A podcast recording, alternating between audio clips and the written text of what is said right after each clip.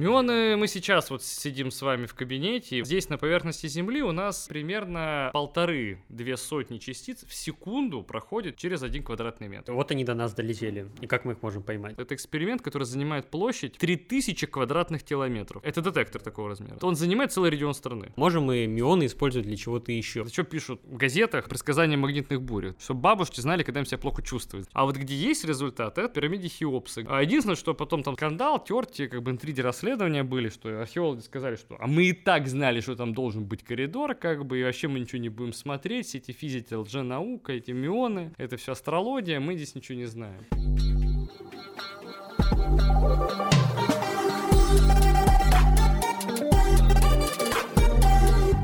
Всем привет, с вами Инженерный подкаст, и я его ведущий Никанор Александр. Сегодня мы поговорим про такие частицы, как мюоны. Что это такое, как их ловят, ну и, собственно говоря, зачем. У нас в гостях Егор Задеба, доцент НИЯУ МИФИ, старший научный сотрудник экспериментального комплекса «Невод». Привет. Давайте начнем с такого вопроса. Что вообще такое мюоны? Ну, мюоны — это элементарные частицы.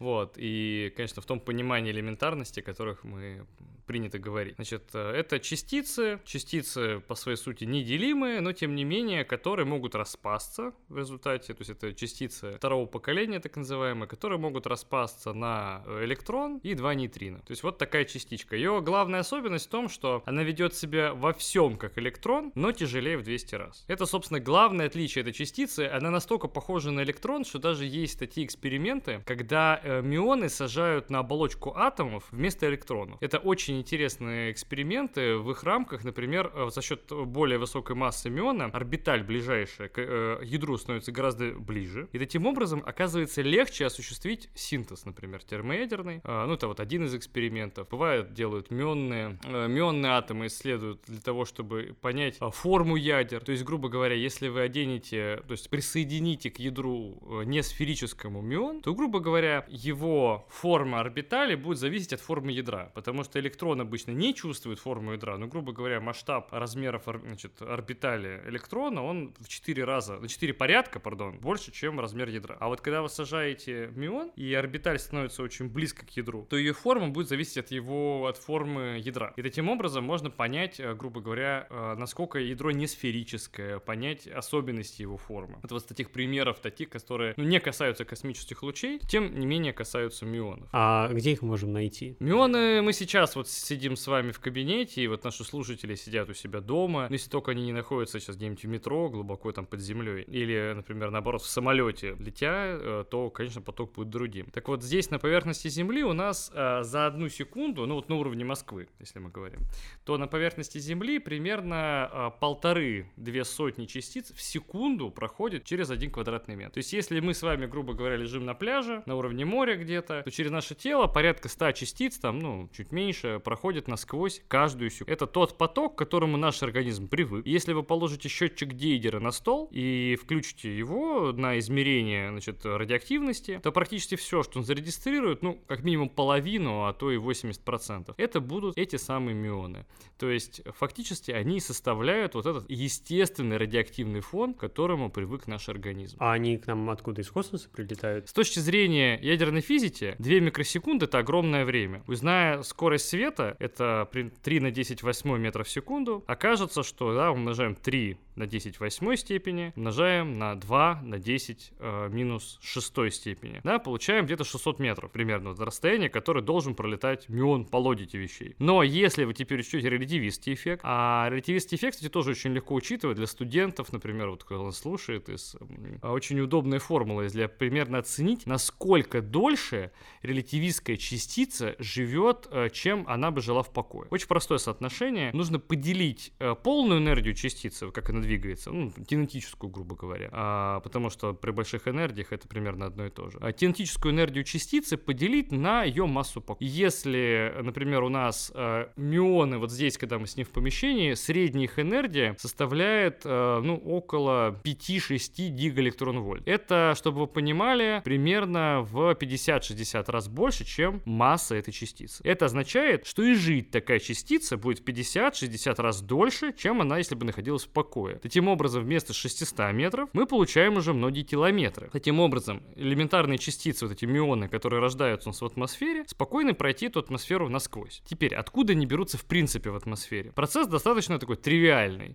Дело в том, что у нас на нашу планету постоянно со всех сторон сыпятся элементарные частицы. Сыпется их много, поток очень плотный, и это, как правило, протоны, ядра гелия. Они от Солнца к нам? Они летят вообще откуда только не летят. Самый простой пример — это, конечно же, те протоны, тот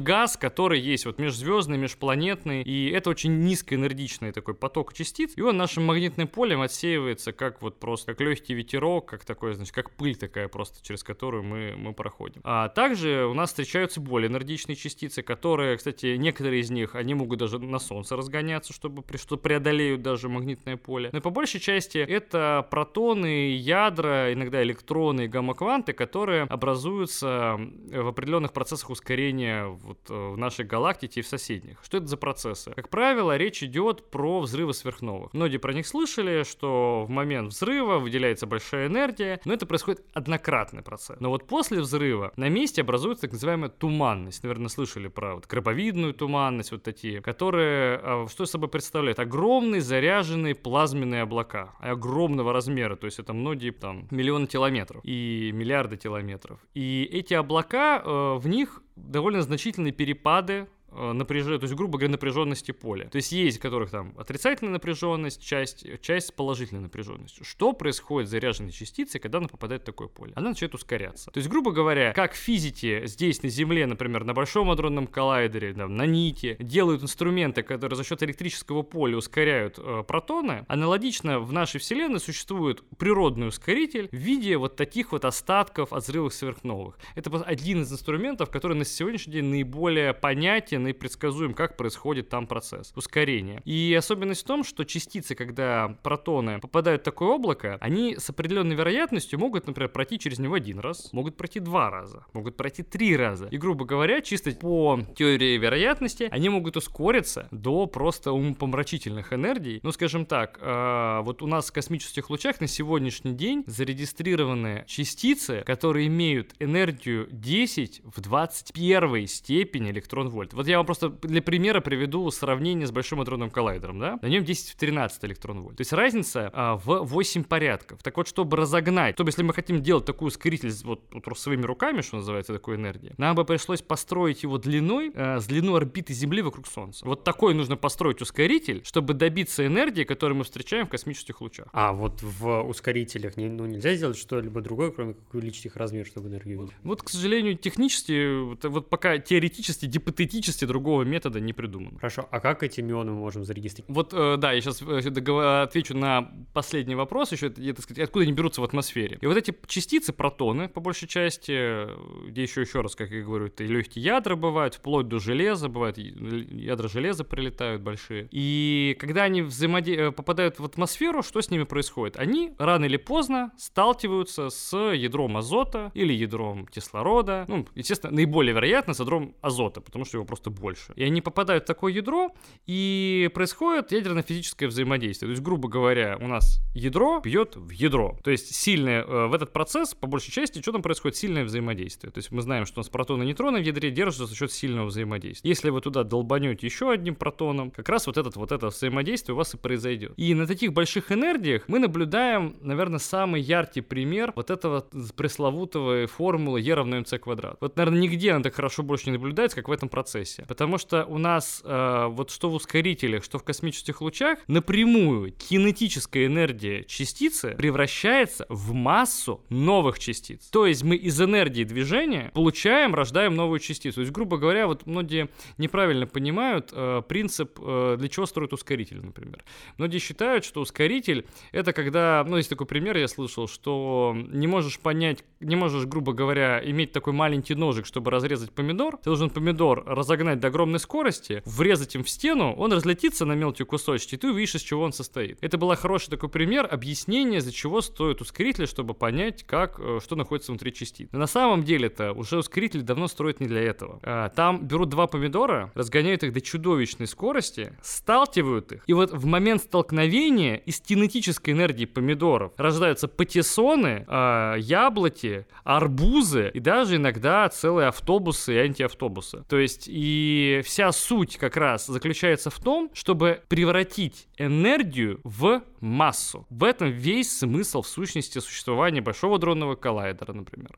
То есть, когда... вот как находят бозон, как нашли бозон Хиггса? То есть, грубо говоря, надо было энергию каким-то образом превратить вот в массу, чтобы посмотреть, а вдруг вот из этой массы вот появится, вот можно найти будет бозон Хиггса. То есть, грубо говоря, искали, там, патиссон и сталкивали помидоры до тех пор, пока вот именно патиссон не появился. Рано или поздно он появился, и все, сказали, что эксперимент прошел не зря. То есть, его видели, что периодически рождаются патиссоны, это статистически значимо, это все показано и так далее. То же самое происходит в космических лучах. Частица прилетает, наша вот из космоса, бьется в ядро азота, и в этом процессе рождаются новые частицы. По большей части рождаются пимезоны. Ну, такие самые легкие носители сильного взаимодействия, такие частички очень популярные, и их рождается все время. Во многих процессах много, они живут еще сильно меньше, чем мюоны, и как раз тут главное волшебство и происходит. Значит, первое, пролетел протон, ударился в ядро воздуха. Из этого столкновения у нас образовались пимезоны, и в свою очередь из пимезонов, их распады, просто и процесс распада пимезонов, это превращение в мюоны. То есть такой как бы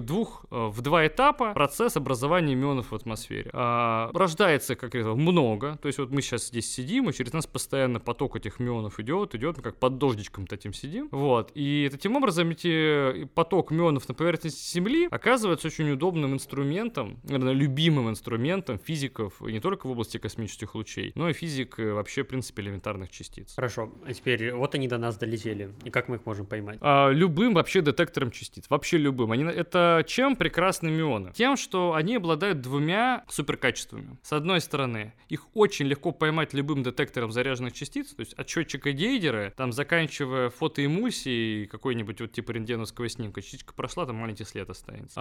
И это с одной стороны. А с другой стороны, они имеют очень хорошую проникающую способность. То есть, если, например, электроны, они лёденькие, и поэтому, попадая в вещество, они очень быстро траекторию свою меняют и теряют всю свою энергию там на тормозное излучение и так далее. То мюоны, они как шарашат через вещество и могут, мы даже на глубине в 5 километров под горой, периодически можно поймать мюон, родившийся в атмосфере. То есть он пройдет 5 километров вещества. Это чудовищная энергия исходная, и тем не менее вот эти потери мюона на сантиметр остаются все еще достаточно высокими, чтобы очень легко его было. Он оставлял отличный след в любом детекторе. Ну, то есть я могу взять...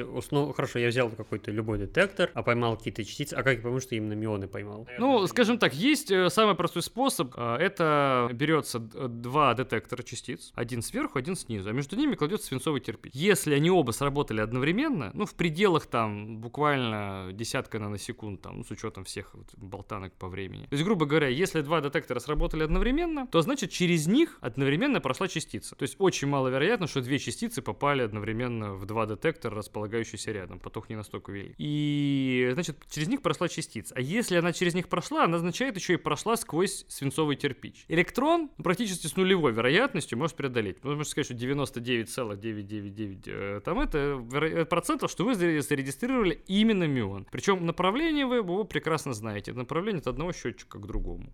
И эта штука называется мюонный телескоп. Один из самых базовых инструментов для всех, кто занимается исследованием этих частиц. А больше ничего не пройдет через свинец? Через такой, практически ничего не пройдет. Ну, то есть, грубо говоря, могут пройти, то есть, просто с чудовищно маленькой вероятностью вы можете встретить протон, например. Просто протон, в чем проблема, говорю, электронов, протонов? Они рассеивают свою энергию быстро, очень в атмосфере. И, то есть, как вот, если электрон, он просто такой лёденький, как пушинка, то протон, он как такой слон посудной лавки. Он, когда попадает, вот он с большой энергией двигается по воздуху, он настолько активно взаимодействует с воздухом вокруг, что он теряет энергию, рождает кучу каскадов вокруг себя, и, в общем, это такой, в общем, огромный слон, который просто так, ну, его легко заметить. Поэтому, ну, 99% можно ручаться точно, это вероятность того, там, 99,9, что это будет именно мион. А какие детекторы существуют в России и в мире, которые ловят эти мионы? Детекторов просто, ну, любой дозиметр уже детектор мионов, любой. И вообще говоря, ну, видов детекторов мионов ровно столько, сколько видов детекторов заряженных частиц. Я могу сказать, что их довольно много. Там и газовых, и сентиляционных, и там, опять же, те же все эти трековые фотоэмульсии, там тьма тьмущая. Все они могут их детектировать, все. Я вот еще слышал о такой штуке, наверное, из этой области, которая называется мионная загадка. Можете рассказать, что это такое? Ну это, собственно, тот вопрос, которым занимаемся мы в нашем экспериментальном комплексе. Собственно, мионы — это тоже наш основной инструмент в комплексе. И тут, наверное, надо немножко, с одной стороны, про загадку сказать, и с другой стороны, как мы ее решаем. Значит, мионная загадка. Что это такое? Дело в том, что вот эти мионы, рождающиеся при взаимодействии космических лучей, их, в принципе, в определенном таком диапазоне энергии, достаточно широком, на Земле регистрируется ровно столько, сколько предсказывают нам расчетные модели. То есть, вообще говоря, вот у нас есть какие-то представления физиков о том, как устроен поток космических лучей из космоса. У нас есть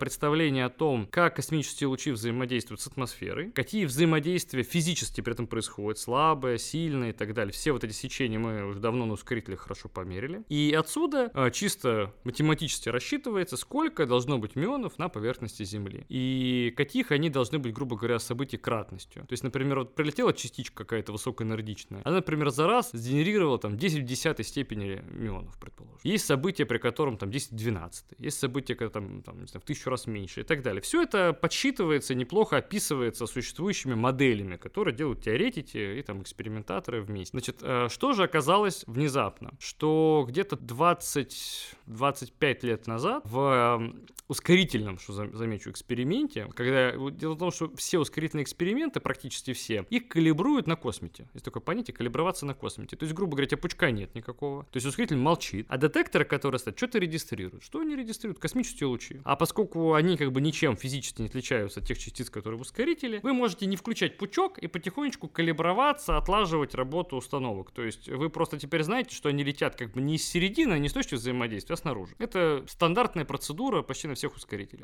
И включая в таком режиме, обнаружили несколько событий с просто умопомрачительной множественностью мионов. То есть, грубо говоря, событие, в котором на 1 квадратный метр в одно событие, то есть в пределах там буквально там 100 наносекунд, бахнуло сразу там десятки мионов. То есть на всю установку это 1000 мионов. То есть это просто такой ливень, вот одним щелчком плотный мионов. То есть если мы говорим, что их 100 в секунду через метр, то их за целую секунду столько. Это много разных событий здесь вот нащелкало. А тут одно и сразу такая множество. Это очень редкие события, такие плотные, мощные. Вообще говоря, физики, такие вообще в целом, вот такие ливни, их называют широкие атмосферные ливни, происходят постоянно. Но тут что-то необычное. Очень плотный поток. Стали разбираться, откуда такие берутся. Модели предсказывают, что такие события должны происходить там, ну, грубо говоря, раз в 1000 лет. А тут включили и аж 2 зарегистрировали. Ну, вроде бы стали там как-то думать. Потом на другом ускорительном эксперименте еще поймали то же событие. И опять, ну, так много этих мионов. Ну, просто непонятно. Модели вот эти математические не объясняют, откуда так часто встречаются такие события. Стали копать дальше. Наш экспериментальный комплекс «Невод-Декор», находящийся здесь в МИФИ, это, собственно, он является центром, такое сердце детектора. Это черенковский детектор на 2000 тонн дистиллированной воды, который расположен у нас здесь на территории. Огромный бассейн, он весь находится над землей. Это его особое преимущество. Нигде такого в мире нет. И вокруг него расположены еще детекторы «Декор». Это детекторы, которые, грубо говоря, координатные. Они, если внутри в бассейне регистрируется свет при прохождении частиц, то эти детекторы подсчитывают, сколько частиц попало в воду и с какого направления. Так вот, вот эта комбинация детекторов смогла впервые в мире сказать, что вот эти особые высокоплотные события, они генерируются не абы какими первичными частицами из космоса, а особо, то есть самых-самых высоких энергий. Ну, сначала к этому обнеслись так, ну, скептически в мировом сообществе, ну, какой-то комплекс где-то в МИФИ нашел вот такую вот вещь, что избыток обусловлен именно вот такими событиями, ну, бог бы с ним. Но проходит год, и этот результат подтверждает эксперимент Пьера Оже в Аргентине. Чтобы вы понимали, что это за эксперимент. Это эксперимент, который занимает площадь 3000 квадратных километров. Это детектор такого размера. Вот. Он занимает целый регион страны. Это пампа, ну их вот у нас просто степь, там в Америке прерии, да, значит, там в Африке саванна, а в Южной Америке это пампа. Значит, в пампе находится детектор, который занимает 3000 квадратных километров и выглядит как отдельные такие большие очень бочки с водой, которые как раз попадают в частицы, там рождается черниковский свет, и он регистрируется в ФЭО внутри. В общем, такие детекторы раскиданы с шагом в 1,5 километра. То есть, получается, огромная сеть детекторов такая, раскинутая на эту территорию. Там есть более плотная часть его, и вот разреженная раз в 1,5 километра. Наши, кстати, сотрудники нашей лаборатории помогали им делать систему синхронизации, калибровки, и тоже, скажем, поучаствовали в этом эксперименте. И этот эксперимент подтверждает, что действительно при энергиях, этих супер-мега-высоких энергиях, 10-20 там, электрон-вольт, мюонов подозрительно много. Ну, явно больше, чем предсказывают все модели. То есть, получается, мы были в этом плане первые. А после этого этот избыток рассказывает еще и видно на Ice Cube. Ice Cube — это тоже чудо света. Это детектор, который находится на южном полюсе Земли, прямо вот на южном полюсе. Там находится база Амундсен-Скотт. И вот там, на этой базе, на глубине в 2 километра подо льдом, вморожен детектор объемом 1 кубический километр. А как? Чтобы его туда поместить, пришлось пробурить сотни скважин, кипятком бурили, и на глубину в 2 километра, и погружали туда километровые длины гирлянды с измерительными модулями. Ну, это вот, чтобы понимать, чтобы туда довести тонну керосина, просто на обогрев, да, для электростанции, которая вот, делает кипяток и бурит это. Вот, чтобы дать тонну керосина, нужно потратить 2 тонны керосина на топливо, то есть самому самолету, да. То есть, грубо говоря, это супер дорого там работать, но решили бурить именно там этот детектор. Ну, там много причин тому было. Ну, действительно, детектор выдающийся, то есть на глубине даже 2 километра, ну, то есть это нижний его уровень, верхний, получается, километр примерно. Находится огромный вот такой детектор. И на поверхности, то есть там тоже, то есть вот на глубине и на поверхности тоже у него есть свой детектор, такой тоже километр на километр, тоже большая установка. Они тоже увидели такой избыток мюонов, и тоже, что он обусловлен именно такими частицами первичными, что именно вот эти вот избытки мюонов, эта множественность дают именно первичные космические лучи сверхвысоких энергий. И вот тогда собрались физики, грубо говоря, в мире, такие почесали затылок, сказали, ну, ребят, ну, у нас есть понятие такое мюон-пазл, то есть мюонная загадка, ну, как бы, ну, пазл, да, то есть как это можно перевести? Мюонная загадка. И вот эту мюонную загадку, собственно, взялись отгадывать. И оказалось, что много было разных вариантов. И, естественно, первым, что самый простой способ объяснения какой, что нужно просто поиграть в моделях, вот в этих, которые рассчитывают, как генерируются мюоны, просто там константы там всякие покрутить, повертеть, и мы получим нужный результат. Не получается. Вот уже больше 10 лет над этим бьются, не получается. Дальше образуют группу, международную группу, называется аббревиатура там WISP, ну и там что-то аббревиатура означает, что группа поиска новых взаимодействий там для объяснения этой мюонной загадки. Эта группа WISP состоит из представителей там Германии, США, России и так далее. Вот Россию как раз мы представляет наша лаборатория. И взяли все эксперименты, регистрирующие мюоны высоких энергий, объединили, вот взяли один график, сделали, и нанесли им все точки экспериментальные, которые делали вот все физики мира за последние там 30-40 лет. И обнаружилось, что самый широкий диапазон энергии охвачен именно нашим комплексом. Не Пьер Оже, да, он берет самые высокие энергии в Аргентине, да, и там самый большой детектор, но у них очень узкий спектр. Достаточно узкий спектр у американцев с их Ice Cube. И самый широкий диапазон, главное, центральный, не охваченный больше не тем, есть у нашего эксперимента Невод декор. Это все здорово. Мы, конечно, нам было очень приятно, что наши результаты так представили в самом таком выгодном виде. И наша страна оказалась, наша лаборатория оказалась впереди планеты всей в этом отношении, даже самых больших установок. И здесь стал вопрос о другом, что вот все, грубо говоря, уперлись в одну стену. И эту стену оказалось способны пробить только мы. И стена заключается в следующем. Вот хорошо, мюонов этих очень много. Загадка такая. Вот откуда они берут эти группы? Но ведь еще никто не знает следующего факта. А какая энергия у этих мюонов? И казалось бы, ну, вопрос как бы праздный, да, ну хорошо, ну вот их много, а зачем знать их энергию? Оказывается, следующий момент, что все эксперименты в мире этого померить не могут, они либо измеряют энергию мюонов, либо их количество, вот такой парадокс. То есть, грубо говоря, вы можете сделать большую бочку с водой и измерять, сколько там будут, какие вспышки воды будут образовываться. Вспышки, они сопоставимы с энергией частиц, которые проходят. Чем ярче вспышка, тем больше энергию частицы имели.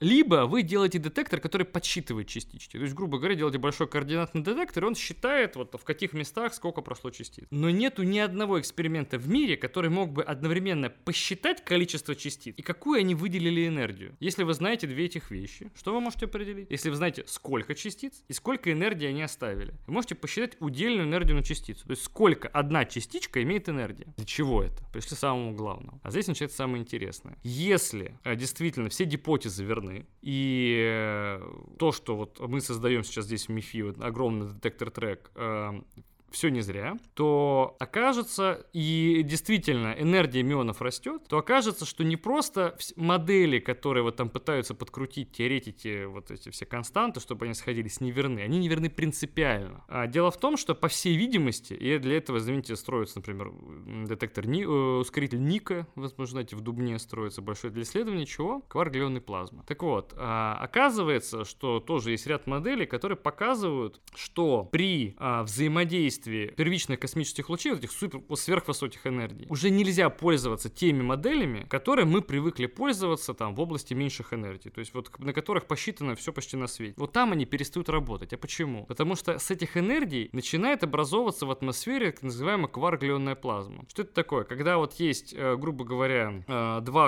представьте, два шарика, два ядра, и вот их бьют со всей силы, то в области столкновения материя оказывается настолько плотной и настолько горячей, что протон и нейтроны, ну, там и вообще-то слово называется таким красивым словом, значит, явление, слово прям реально красивое, deconfinement. Вот. Ну, по сути, смысл простой. У нас протоны и нейтроны состоят как бы там из трех свободных кварков, как известно, там тривалентных и так далее. То есть, ну, кварки в свободном виде не существуют, что очень важно. А вот когда такое столкновение происходит, то все вот эти протоны и нейтроны сливаются в единую кашу, которая называется кварк-глюонная плазма. И процессы, которые теперь при таких уже будут взаимодействиях проистекать. Их уже нельзя объяснять теми простыми формулами, ну как относительно простыми, которые были при энергиях меньше. Нужно включать новую физику, нужно по-другому пересчитывать процессы. И я бы сказал так, мировое научное сообщество этому сопротивляется очень долго, уже не один, даже, наверное, десяток лет.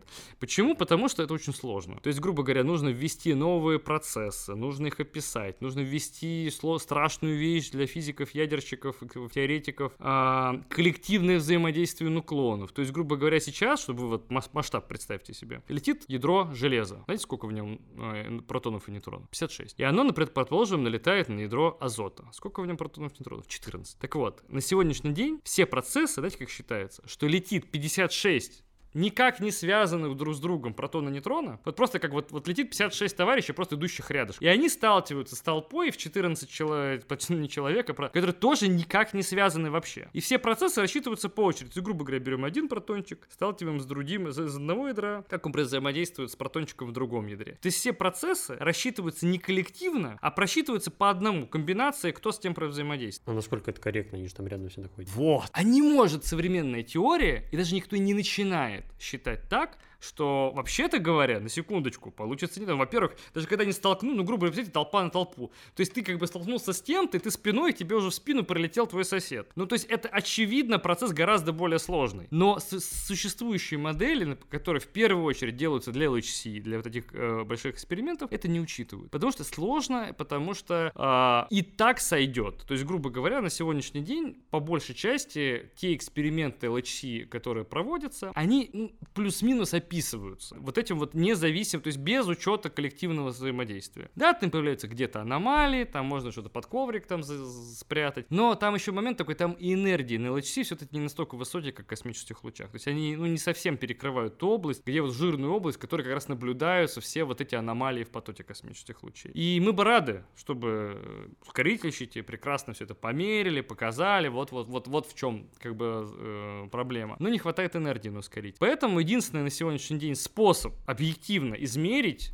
вот эту энергию мионов, которая вот явно будет, вот она просто как лакмусовая бумажка. Если меняется, значит все, ребят, дело в кварк-глюонной плазме, нужно апдейтить модели. Если она продолжает падать, как и, ну, как вот там график так идет, она начинает чуть-чуть падать, значит, ребят, ну, никаких новых процессов не включается, давайте чесать репу дальше и думать, что дальше. Что для этого нужно? Чтобы отдать этот на этот вопрос, нужно еще раз мерить количество частиц и энергию. Сейчас вот тот комплекс, который у нас есть, вот Декор и Невод, они достаточно... Там есть один недостаток. Он такой важный недостаток. У нас Невод размерами, то есть, как я сказал, 2000 кубических метров, у него глубина примерно 10 метров, и длина бассейна примерно 20-25 метров, примерно, такой вот он, вот такое сечение боковое. А модули, декор, которые считают частично, они примерно 10 квадратных метров. То есть, грубо говоря, их там 4 штуки, которые вот на длинной стене, они не закрывают весь бассейн. И когда мы подсчитываем количество в декоре, а потом измеряем энергию, которая у нас выделилась в воде, ну, грубо говоря, мы, скажем так, прищуриваемся. То есть мы говорим, ну вот смотрите, значит, декор закрывает, грубо говоря, 20% поверхности, он зарегистрировал 10 частиц. Значит, всего в бассейне сколько было? Ну, значит, 5 раз больше, да, как бы мы говорим, что 50. Понятно, какая очень великая ошибка, очень большая погрешность этого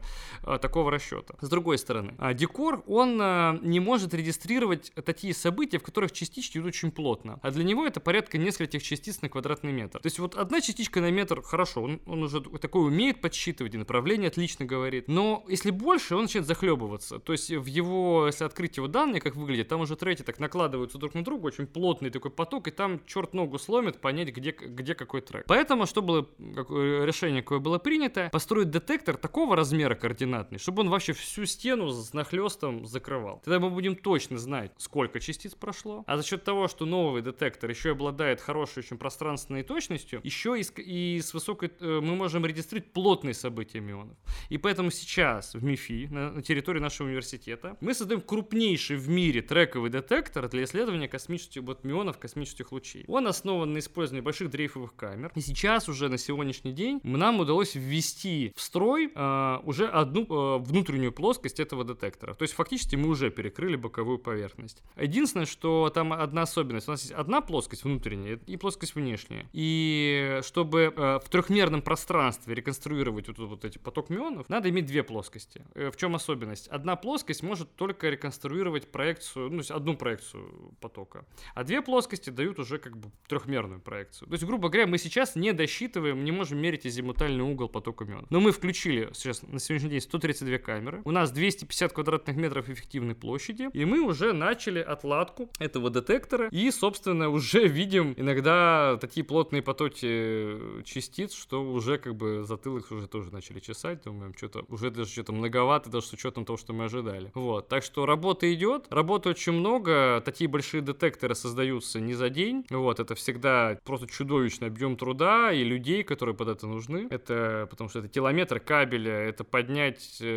сотни дрейфовых камер 4-метровых здоровых, это все, извините, вот у нас вот сейчас ребята там вот лебедкой, Егор Мирошниченко сидит, крутит, вот я и вот лебедкой поднимает на высоту там в 15 метров камеры, как бы вот эти, вот всю внутреннюю я вот честно стоял, крутил вот лебедку тоже, и этот процесс очень трудоемкий, потому что камеру нужно перевести с противного сускорительного эксперимента, там их, ну, здесь их нужно проверить, продуть, камеры не новые, нужно убедиться в их работоспособности, смонтировать и так далее. Это огромный-огромный-огромный объем человеческого труда, и потом это огромное количество разработки, это электронику под это нужно современную разрабатывать, нужно разрабатывать серверное ПО, которое опрашивает электронику, собирает данные, клиентское, это big data, это нейронные сети, которые реконструируют события потом. Это все огромный комплекс, и детектор-трек — это само по себе такое масштабное явление, которое, мы надеемся, что войдет в строй, войдет уже в регулярную экспериментальную серию, ну, в 24-м, к началу 25-го года. Еще я хотел немного поговорить о такой более, наверное, прикладной вещи.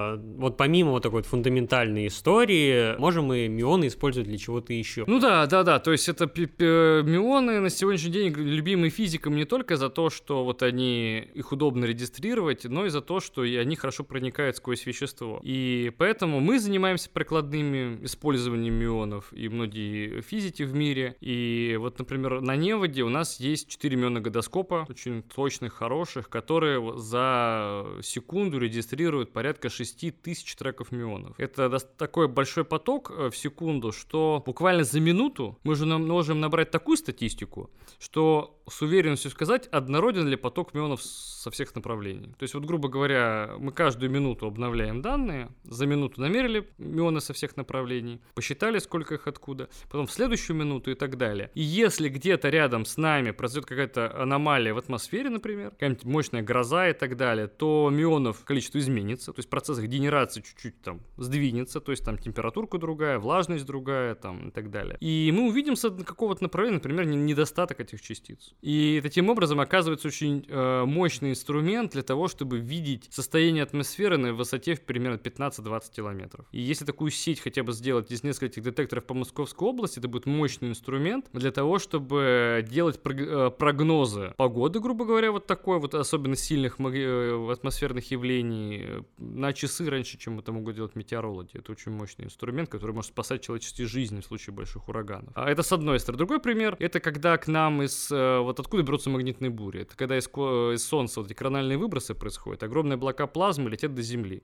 Летят они, например, там порядка 3-4 дней, и там даже бывает очень быстро за 2 дня долетают.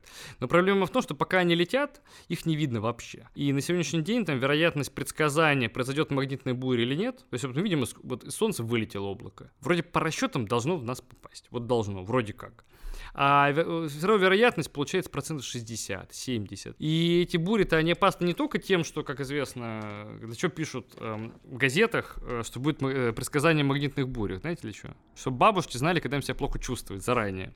Вот. Но шутки шутками, это статистически доказано, что без всяких там вот этих прогнозов, как бы люди действительно сердечно-сосудистой недостаточностью ощущают вот эту болтанку магнитного поля. И вообще животные тоже. Так вот, самое опасное это для спутников, то есть тех объектов, которые находятся на орбите.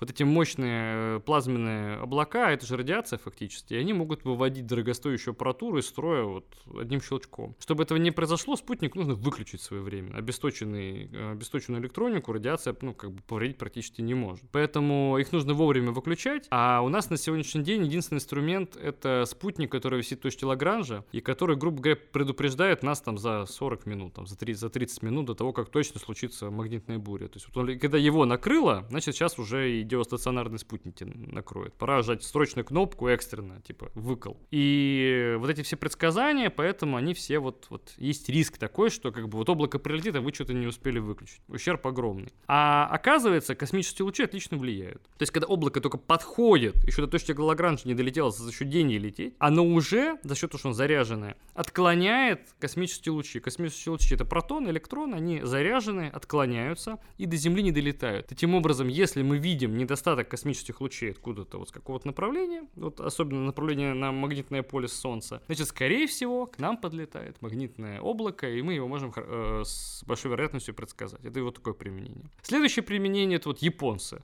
Они ставят 2 детектора мионов вокруг вулкана и считают, сколько мионов пролетает сквозь эти 2 детектора насквозь. То есть, получается, сквозь гору. И очень хорошо видно, что сквозь жерло проходит мионов больше. Почему? Потому что жерло пустое внутри. Но если магма начнет подниматься, поток мионов уменьшится. Значит, пора бить тревогу, что... То есть вот никаким датчиком вы там внутри не залезете, потому что он там сгорит, и температура очень быстро. То есть даже если еще извержение не произошло, да, там все эти вещи. А мионы могут, грубо говоря, дистанционно, еще на расстоянии вот этой горы, говорить о том, что, ребята, уровень магмы поднимается.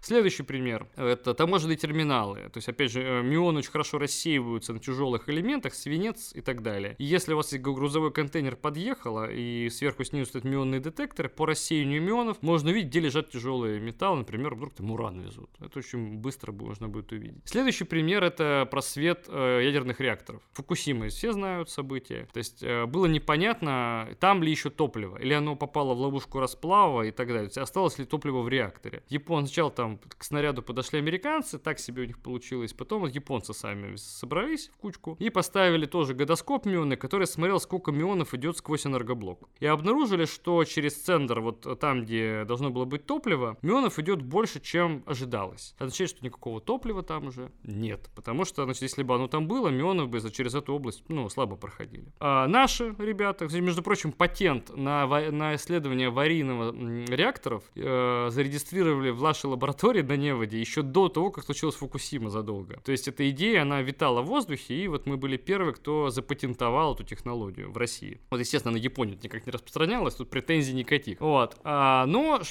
одно дело патенты писать, другое дело эксперимент провести. И вот сейчас, в 2022 году, коллектив нашей лаборатории под руководством Игоря Яшина собрал мионный годоскоп такой, который смог просветить энергоблок Калининской АЭС в Тверской области. И мы получили мюонограмму, снимок в мюонном свете. Калининская АЭС, где видно и реактор, и машинный зал, и все это видно в потоке мюонов. Это вот такое практическое применение. Если что-то, не дай бог, где-то случится, подобный детектор сможет с расстояния там, в десятки метров увидеть, в каком очертании, в каком состоянии находится то, куда нельзя добраться ни роботу, ни человеку. Ну и, наконец, наверное, самая такая популярная, наверное, история про это, про мюоны. Это как раз вот с пирамидами связано, и, между прочим, еще и с гробницы Ивана Грозного. Это не гробница, а библиотека Ивана Грозного. Вы не знали, что у нас отец Родион получил даже какую-то премию определенную. Они положили тоже вот детектор мюонов с коллегой под Кремлем, располагали и смотрели в потоке мюонов,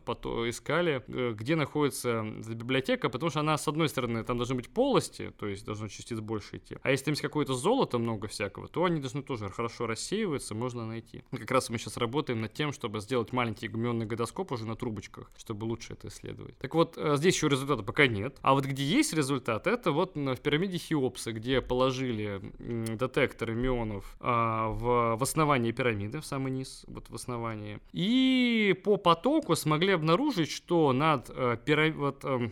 Вы были в пирамиде Хеопса? Нет? Там, в чем идея? Там вход находится вот у подошвы пирамиды. И вы туда заходите и долго идете по такому длинному коридору с очень высоким потолком. Идете вверх, прям как по лестнице. А наверху вас ждет маленькая комнатка, где находилась, собственно, гробница самого Хеопса, или там Хуфу, его как там зовут, этого, фараона.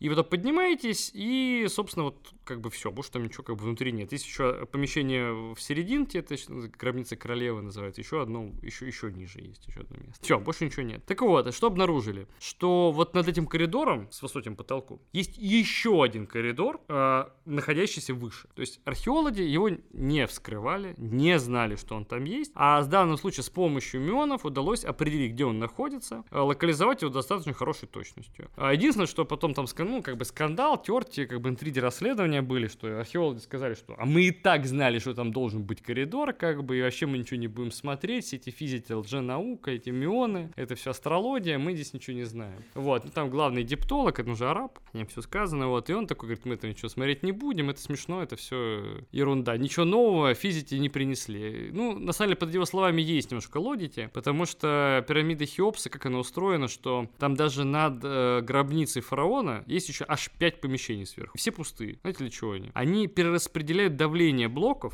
вот этих сверху лежащих, таким образом, чтобы на саму гробницу на стены давила меньше масса. То есть они так сверху расположены в определенной последовательности, что самый верхний, он конусообразный, на него идет максимальное давление, у него стены выдерживают, на следующем меньше, и вот на саму гробницу, которая находится внизу, получается, сверху давит минимальная масса. То есть она точно останется целой, что бы ни произошло. И, скорее всего, над вот этим длинным коридором, который поднимается от основания к гробнице, тоже есть вспомогательный такой же пустой коридор, который просто выполняет функцию разгрузки давления на проход. Поэтому, наверное, они действительно, археологи, догадывались, что там что-то есть, но просто не видели необходимости, чтобы туда лезть. Видимо, технологическое совершенно помещение, и черт бы с ним. И, наверное, последний вопрос, модный, наверное, так сказать. Используется ли искусственный интеллект в ваших исследованиях? Да, я уже упоминал, что для реконструкции событий в детекторе трек мы используем искусственный интеллект. Его задача,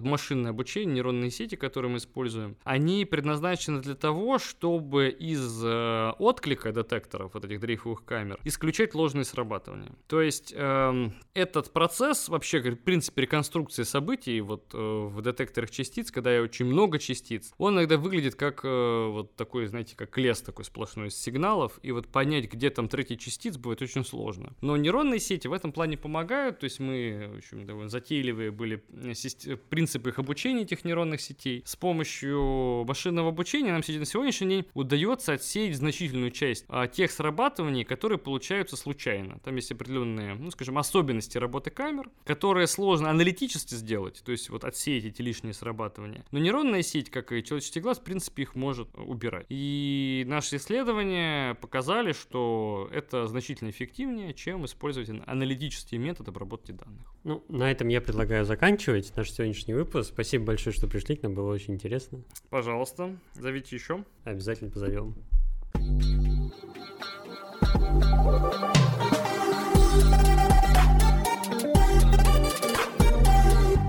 А в этом бассейне в Неводе кто-нибудь плавал когда-нибудь? Конечно, там кто-то упал один раз, я знаю.